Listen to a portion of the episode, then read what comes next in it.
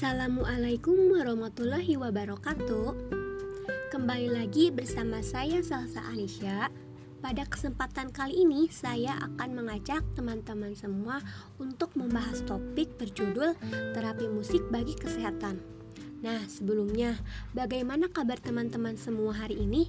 Di tengah pandemi wabah COVID-19, apakah baik-baik saja atau malah mulai bosan dan tak karuan menghadapinya?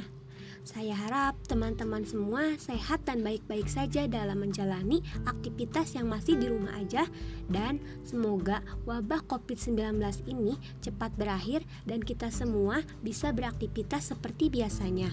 Amin. Sebelumnya, teman-teman semua pasti udah tidak asing lagi kan dengan musik? Yaps, musik sudah biasa didengarkan oleh siapa pun dan dari kalangan apa pun.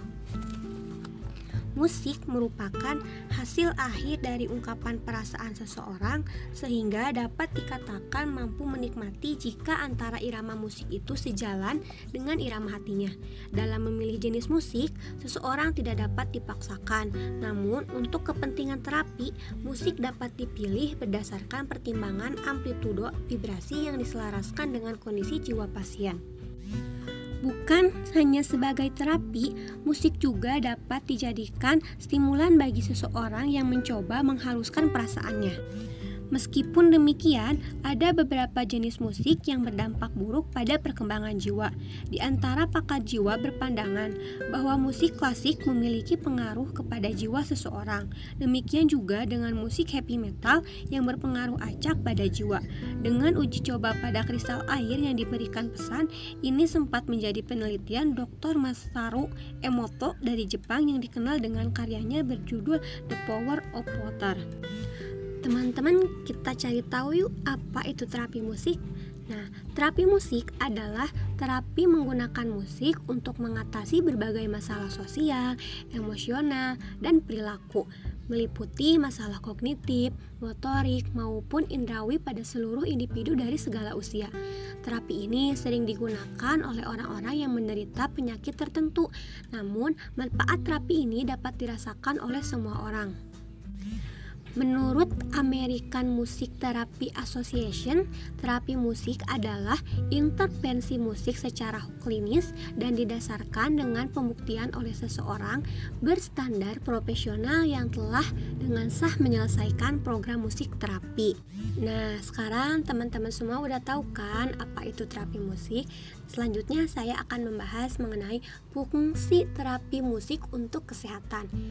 Tak hanya menenangkan, terapi musik juga memiliki empat fungsi utama pada kesehatan tubuh manusia. Yang pertama, musik untuk menyembuhkan pereda nyeri.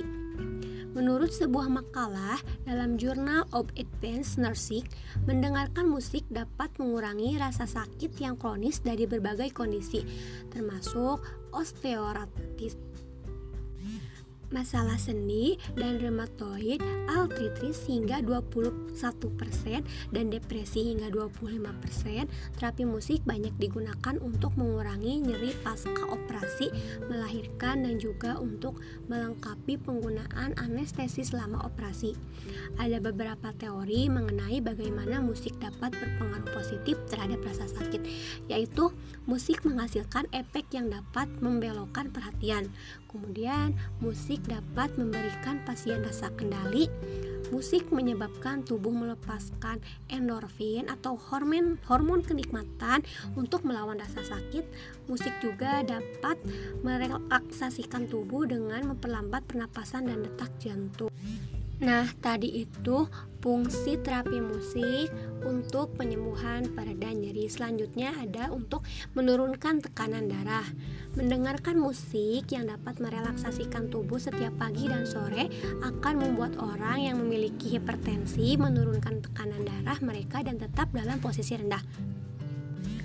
Pernah dilakukan penelitian di Amerika bahwa mendengarkan musik klasik atau musik lain yang menenangkan selama 30 menit setiap hari secara teratur dapat menurunkan tekanan darah tinggi. Nah, bagi teman-teman semua bisa dicoba ya untuk menurunkan tekanan darah tinggi. Untuk fungsi yang ketiga ada menyehatkan jantung. Musik sangat baik untuk jantung Anda. Penelitian menunjukkan bahwa hal yang berpengaruh adalah tempo musik bukan genrenya. Para peneliti memperhatikan perubahan detak jantung anak-anak muda ketika mendengarkan enam gaya musik yang berbeda dan hasilnya adalah ketika mereka mendengarkan musik dengan tempo cepat, detak jantung mereka juga menjadi semakin cepat. Begitupun sebaliknya. Jadi, suka atau tidak Anda terhadap musik tertentu tidak berpengaruh terhadap detak jantung Anda. Tempo atau kecepatan musiklah yang memiliki efek terbesar pada relaksasi jantung. Yang selanjutnya mendorong pemulihan pasca stroke. Melodi musik pop, klasik, atau jazz dapat mempercepat pemulihan seseorang dari stroke. Mendengarkan musik klasik dapat meningkatkan perhatian visual pada pasien yang mengalami gangguan fisik setelah stroke. Penelitian terbaru juga menunjukkan bahwa mendengarkan musik tidak hanya memulihkan perilaku pasien, namun juga menginduksi perubahan neuroanatomikal halus dalam pemulihan otak. Lanjut, ada menyembuhkan sakit kepala kronis dan migrain. Musik dapat membantu penderita migrain dan sakit kepala kronis mengurangi intensitas, frekuensi, dan durasi sakit kepala. Lanjut yang terakhir ada membantu meningkatkan kekebalan tubuh.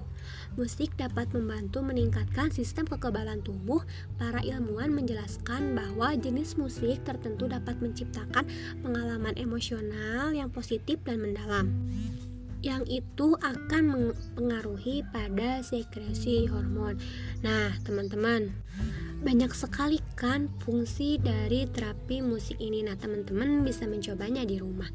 Oke, sekarang saya akan membahas mengenai musik meningkatkan kinerja fisik dan meningkatkan koordinasi motorik. Kemudian ada musik meningkatkan gerakan dan koordinasi tubuh. Irama musik memiliki kemampuan yang luar biasa untuk mengarahkan tubuh kita. Musik dapat mengurangi ketegangan pada otot dan meningkatkan gerakan tubuh dan koordinasi. Musik dapat memainkan peran penting dalam mengembangkan, memelihara, dan memulihkan fungsi fisik dalam rehabilitasi penyandang gangguan gerak. Lalu fungsi yang ketiga ada musik membantu untuk bekerja lebih produktif. Nah, salah satunya melawan rasa lelah. Mendengarkan musik upbeat dapat menjadi cara yang bagus untuk menemukan beberapa energi ekstra. Musik dapat secara efektif menghilangkan capek dan rasa lelah yang diakibatkan oleh pekerjaan monoton. Perlu diingat bahwa mendengarkan bahwa mendengarkan terlalu banyak musik pop dan musik hard rock dapat membuat Anda lebih gelisah daripada berenergi. Wah, teman-teman, ini informasi baru nih selanjutnya ada musik meningkatkan produktivitas. Banyak orang yang suka mendengarkan musik saat bekerja. Berdasarkan fakta yang ada, mendengarkan musik akan membuat Anda melakukan pekerjaan lebih baik. Menurut laporan dalam jurnal Neuroscience of Behavioral and Physiology, seseorang akan mengenali gambar visual termasuk huruf dan angka lebih cepat ketika musik klasik atau rock mengiringi. Yang terakhir ada musik dapat menenangkan pikiran. Salah satunya musik santai dapat membantu untuk tidur. Musik klasik merupakan sarana yang paling mudah dan efektif dalam mengatasi insomnia. Banyak orang yang menderita insomnia menemukan bahwa musik bed dapat membantu mereka untuk tidur. Para peneliti menunjukkan bahwa 45 menit mendengarkan musik santai dapat membuat Anda beristirahat di malam hari. Musik santai juga dapat mengurangi aktivitas sistem saraf simpatik, kecemasan, tekanan darah, jantung, dan pernapasan. Hal tersebut dapat memiliki efek positif pada Anda yang sering mengalami masalah sulit tidur. Nah, teman-teman, bagi yang suka insomnia bisa dicoba nih dengan cara ini, mendengarkan musik klasik e, selama 45 menit sebelum tidur. Yang selanjutnya ada musik menurunkan stres dan meningkatkan relaksasi. Mendengarkan musik lambat atau musik klasik yang tenang terbukti dapat mengurangi stres. Banyak sekali penelitian yang telah menunjukkan bahwa efek musik santai dapat dilihat pada siapa pun termasuk bayi yang baru lahir. Berikut ini adalah cara musik mengurangi stres. Yang pertama, relaksasi fisik. Musik dapat mempromosikan relaksasi otot yang tegang dan memungkinkan Anda melepaskan beberapa ketegangan dan dari hari-hari yang membuat Anda stres.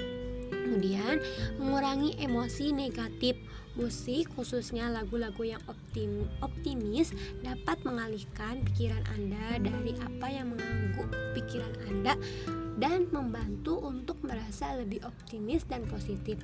Para peneliti menemukan bahwa musik dapat mengurangi jumlah kortisol atau hormon stres dalam tubuh. Nah, teman-teman, itu tadi fungsi terapi musik untuk kesehatan. Yang pertama ada musik untuk penyembuhan, yang kedua ada musik meningkatkan kinerja fisik, yang ketiga ada musik membantu untuk bekerja lebih produktif, dan yang terakhir ada musik dapat menenangkan pikiran. Nah, teman-teman, bahasan kali ini sudah selesai mengenai terapi musik bagi kesehatan. Semoga apa yang saya sampaikan dapat bermanfaat bagi teman-teman semua. Apabila ada salah-salah kata dan ada kata yang kurang berkenan di hati teman-teman, saya mohon maaf dari hati saya yang paling dalam. Semoga teman-teman selalu diberikan kesehatan dan selalu dalam lindungannya. Jaga kesehatan dan tetap di rumah aja sampai pandemi COVID-19 ini berakhir. Selamat beraktivitas kembali dan sampai jumpa di podcast selanjutnya. Dari saya Salsa Anisya dicukupkan sekian. Terima kasih atas waktu dan perhatiannya. Wassalamualaikum warahmatullahi wabarakatuh.